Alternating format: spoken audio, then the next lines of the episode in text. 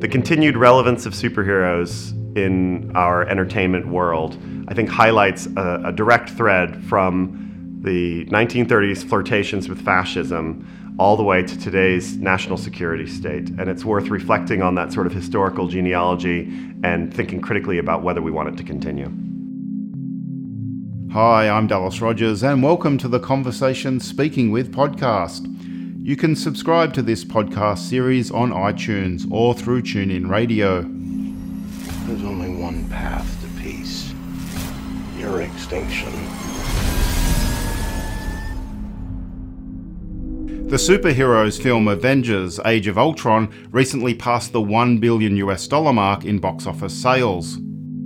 It currently sits 8th in terms of all time sales, with the first Avengers film ranking 3rd.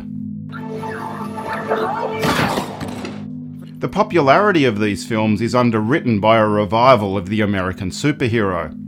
Batman, Superman, Spider Man, and Iron Man have all been recent hits on the big screen. A safe Superman means a safe metropolis.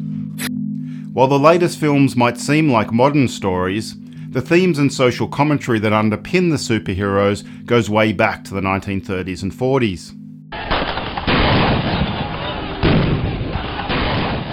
The Great Depression and the undercurrent of fascism of the Second World War all influenced the creation of a nationalistic superhero who reflected the geopolitical and social attitudes of the time. I sat down with Jason Dittmer at the American Association of Geographers conference in Chicago recently to talk about the continued relevance of superheroes in both popular and political culture, and the influence of fascism and geopolitical forces on the superhero narrative. In, in a lot of ways, the whole notion of superheroes is predicated on the discourse of American exceptionalism, that laws bind citizens into society, but that those societies equally need someone who is unbound and capable of sort of transcending laws in order to maintain that legal order. And that very much is the same kind of narrative of America's role in the world that a lot of Americans tell themselves. You know, absolutely, the UN should be a binding force and no one should go to war without UN approval, but sometimes we can't wait around for that, or sometimes the process is too corrupt, you know, and so we're just going to do it because we know it's the right thing to do, and actually later everyone will thank us for it. You say you answer to some sort of authority. They only want me dead because I'm an embarrassment, because I do what they can't. What kind of authority is that? And then within that broad notion of American exceptionalism, you have specific superheroes that are identified as of the nation. So Captain America is, in a way, the archetype. He wasn't the first, but he's the first one to really stick. So, you know, Captain America is a hero who in the narratives understands himself as an icon of America and as having a sort of symbolic role. And you see that nationalist superhero subgenre, if you will, transcending America and circulating to other countries like Canada and Britain, where it sort of alights and transmogrifies into a more local variety. How the superhero is reflective of the geopolitical and social views of the time is perhaps best highlighted by the very first superhero, Superman. Superman appeared in the first comics in the 1930s, during the time of the Great Depression. And at first, Superman was concerned with Depression era issues. He fights corrupt landlords and bankers. But America, at that time, was also grappling with undercurrents of fascism, and the Second World War was looming. And the Superman story is soon transferred onto the national stage.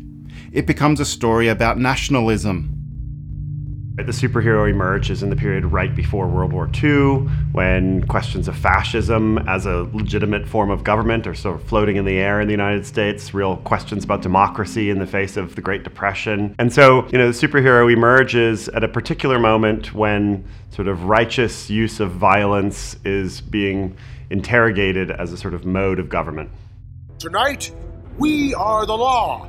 Tonight, I am the law you know, maybe the most famous superhero is, of course, Superman. Uh, and it's sort of a little known fact that Superman starts, you know, in, in, the first couple of issues of Action Comics that he's appearing in, he's uh, a sort of crusader for the little guy. He's almost like, um, you know, a Franklin Delano Roosevelt New Dealer. He, he literally fights against corrupt landlords and bankers and stuff like that. So it's a, he's almost like an anti-capitalist hero. But he very quickly gets sort of reeled in into the sort of national frame, right? He becomes this sort of immigrant narrative of a, of a, a foreigner coming to Earth, as it is, but in particular America, and adopting that homeland and fighting for it. In the wake of World War II, he's you know the sort of hero that we now think of as America's son, as it were. And, and, intriguingly, in the 1960s, when the world has moved on in a lot of ways, and we're seeing the rise of big corporate America and men in suits going to work all the time, and you know, the sort of nuclear family, or these kinds of things. And that's when you see the creation of the Justice League, right? So it's superheroes sort of banding together. It's no longer about the specifically individual hero, but it's about them working together, and you know, they have headquarters and these kind of institutional forms of superheroisms. You can in a way, model the narrative of superheroes over changes in society.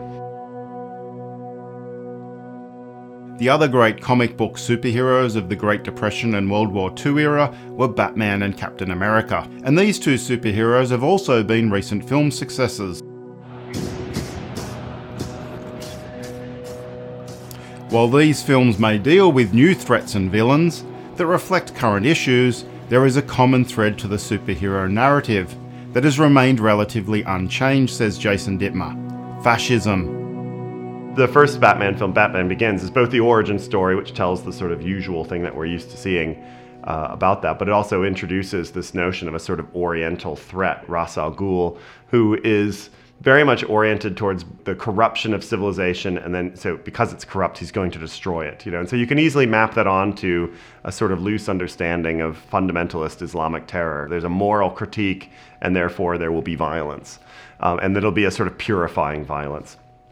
And then that gets slightly left behind in the last two films as the as the main villains the joker in the second film and then bane in the third film they're in a way forces of chaos in of varying forms right? They're kind of committed to just bringing things down in a, in a fundamental way which puts the superhero into this role of being a force for order which is interesting because you see it you know quite effectively used both not only to say oh isn't it good we have someone who's bringing order to things but also how quickly that can slide into civil liberties uh, violations and that kind of thing the way when batman uh, listens in on everybody's cell phones at the same time. In the film, of course, you're forced to say, well, that sounds good because he's saving the whole city.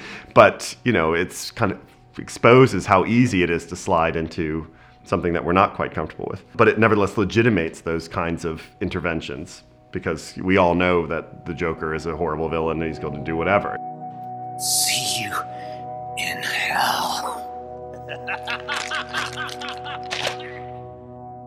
It's the sort of the ticking time bomb scenario that always got trotted out by Dick Cheney and them to, you know, to say, well, you know, if there's a bomb about to go off, wouldn't you torture too?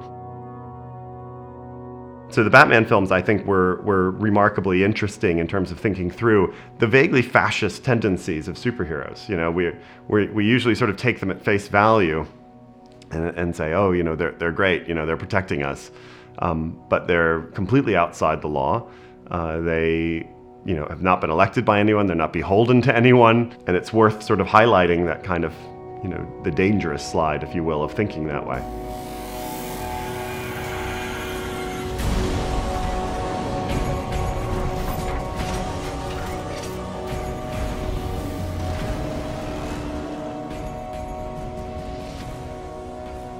The, the most recent Captain America film, I both love it and regret it. You know, it was a great film to watch, but incredibly timely in terms of coming out just at the same time that the Edward Snowden revelations have sort of renewed attention on America's intelligence activities. And in particular, at the time, there was a, a Senate investigation going on uh, in which the CIA was found to have spied on the Senate committee that was meant to be governing them.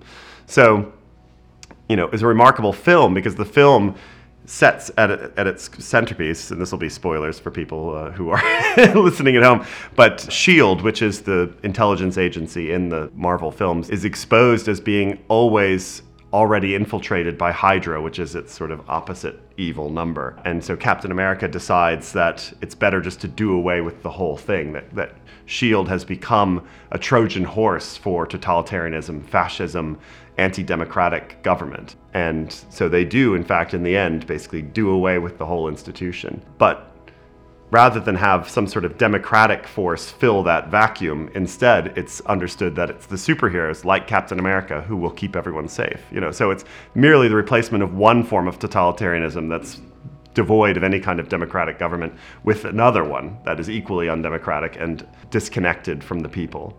So uh, is a great film. It was sort of ambitious, thoughtful, timely, you know, all the kinds of things that you might hope for from a, a good superhero film you know, but it still sort of has embedded at its heart that sort of quasi-fascism that uh, you know people love.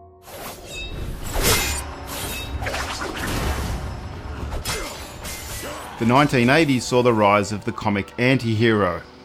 It was partly a response to the rise in violent crime during this period, and comic characters like the Punisher, Wolverine, and Spawn became hugely popular.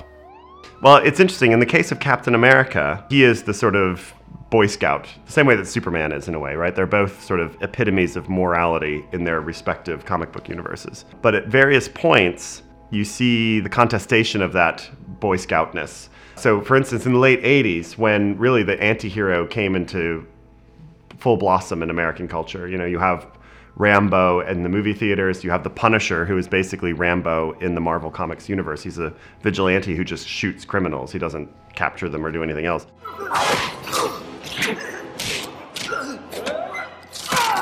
You have the rise of Wolverine, right? A sort of hyper violent superhero. So you start to see these superheroes who are okay with killing, for instance, in the 1980s.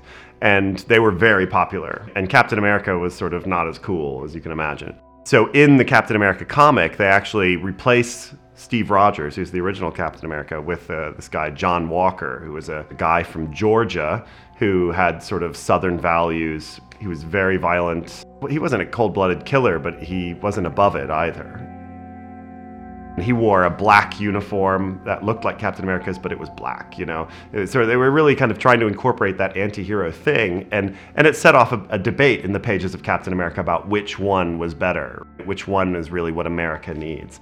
And ultimately, they always go back, of course, to the original Captain America. But you know, they've sort of done that experiment several times, you know, with different. Uh, characters. So the anti-hero is always there as a sort of possibility, as a foil in which proper national behavior can be seen to emerge again. The superhero comic is often seen as a truly American product, says Jason Dittmer. And this has had somewhat of a contradictory effect in countries outside the US, where superhero films and comics are often ridiculed for their American nationalistic themes. Yet they remain immensely popular you know, the superhero is almost universally understood as an American art form, if you will, to make it sound more impressive than it is, uh, an American literary form. And it's reviled for that, and at the same time, people like it everywhere. You know, it's, people in Britain go and see these superhero films by droves. There's a sort of hunger for it, even as it's identified as alien and somewhat derisively so. So I think that says a lot actually about the way in which kind of culture circulates around the world. It's not this process of Americanization, everyone becoming Americans because of the circulation of Hollywood films, for instance. You know, but that it means different things to different people. It, you know, they may see it to hate watch it. They may see it because it's thrilling and they just kind of ignore the American overtones. There's a lot of different ways in which audiences can engage with this stuff. A storm And equally, there's an active effort by Hollywood to draw in foreign audiences by s- setting scenes in other countries. For I mean, it's often quite bald. You know, they'll they'll have a you know one scene in China, uh, you know, because they want to crack the Chinese market. Like in the Batman films, there's that kind of weird scene where he flies to China and back in about 10 minutes. Or they'll have characters that are from different countries and, and whatnot. So it's a way of trying to get audiences to buy in and have someone to identify with or some sense of pride in the film, even as it's, you know, uniformly understood as an American product. It's only recently that the majority of Hollywood profits came from outside of America. So they explicitly see the rest of the world as their target But it's not just a recent Hollywood trend to try to crack the overseas market. In the 1970s, superhero comics appeared in other countries, and they tried to leverage the nationalistic themes that underpin characters like Captain America. And they tended to use similar character profiles for their superheroes. In Canada, there was Captain Canuck, and in the UK, Captain Britain. Captain Britain's a great example, an explicit attempt by Marvel Comics to broaden the, its market share into Britain, which had its own, and still does have its own sort of strong independent comics publishing history, you know, Beano and Dandy and Judge Dredd, that kind of stuff. Not a huge superhero tradition, actually. So Marvel tried to move into the area by creating this hero, and it's never quite connected with the British people. In fact, when I talk to my students about it, they all sort of look puzzled at me that there even is one. The nationalist superheroes, Captain America, Captain Britain, Captain Canuck, these are all white male heroes that are meant to Im- literally embody the nation. So there's politics to the representation of who gets to wear, for instance, the Stars and Stripes or the Maple Leaf or the Union Jack. You know who's going to be there? Superman, Wonder Woman, people like that. Periodically, they try to enroll women in various ways. So even in World War II, when we don't think of superheroes as being particularly gender conscious, there was Miss America. She had her own comic book at times. She was in, in the same superhero team as Captain America. She was in the All Winners squad. And, you know, she had a little red, white, and blue miniskirt, and um, she was quite powerful, actually. But intriguingly, when the All Winners squad got together to have their meetings, she was the one who took the minutes. she was the only woman on the team, and she took the minutes. But superheroes represent more than just nationalistic fantasies or the geopolitical and social attitudes of the time. Jason Dittmer says there's an inherent politicalness to the superheroes, and this has been co opted and appropriated by people to advance various social movements. People are constantly appropriating superheroes, reusing them, dressing up as them, using them in to advertise various kinds of campaigns and issues, and productively engaging with superhero culture to do all kinds of things that have nothing to do with fascism, that have nothing to do with the national security state, but that take the, the inherent politicalness of superheroes and redeploys it for new purposes.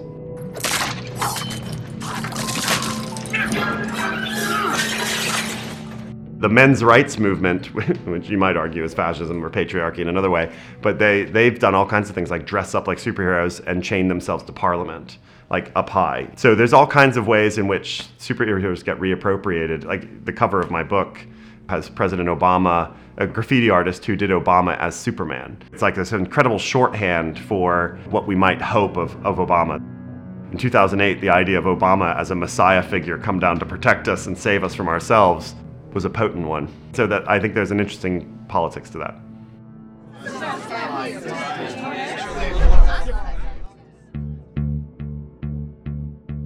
Thank you for listening to the Speaking With podcast. Just a reminder you can subscribe to this podcast series on iTunes and through TuneIn Radio. And if you like this podcast or have ideas or suggestions for the Speaking With series, please leave us a message or a review through iTunes. Catch you next time.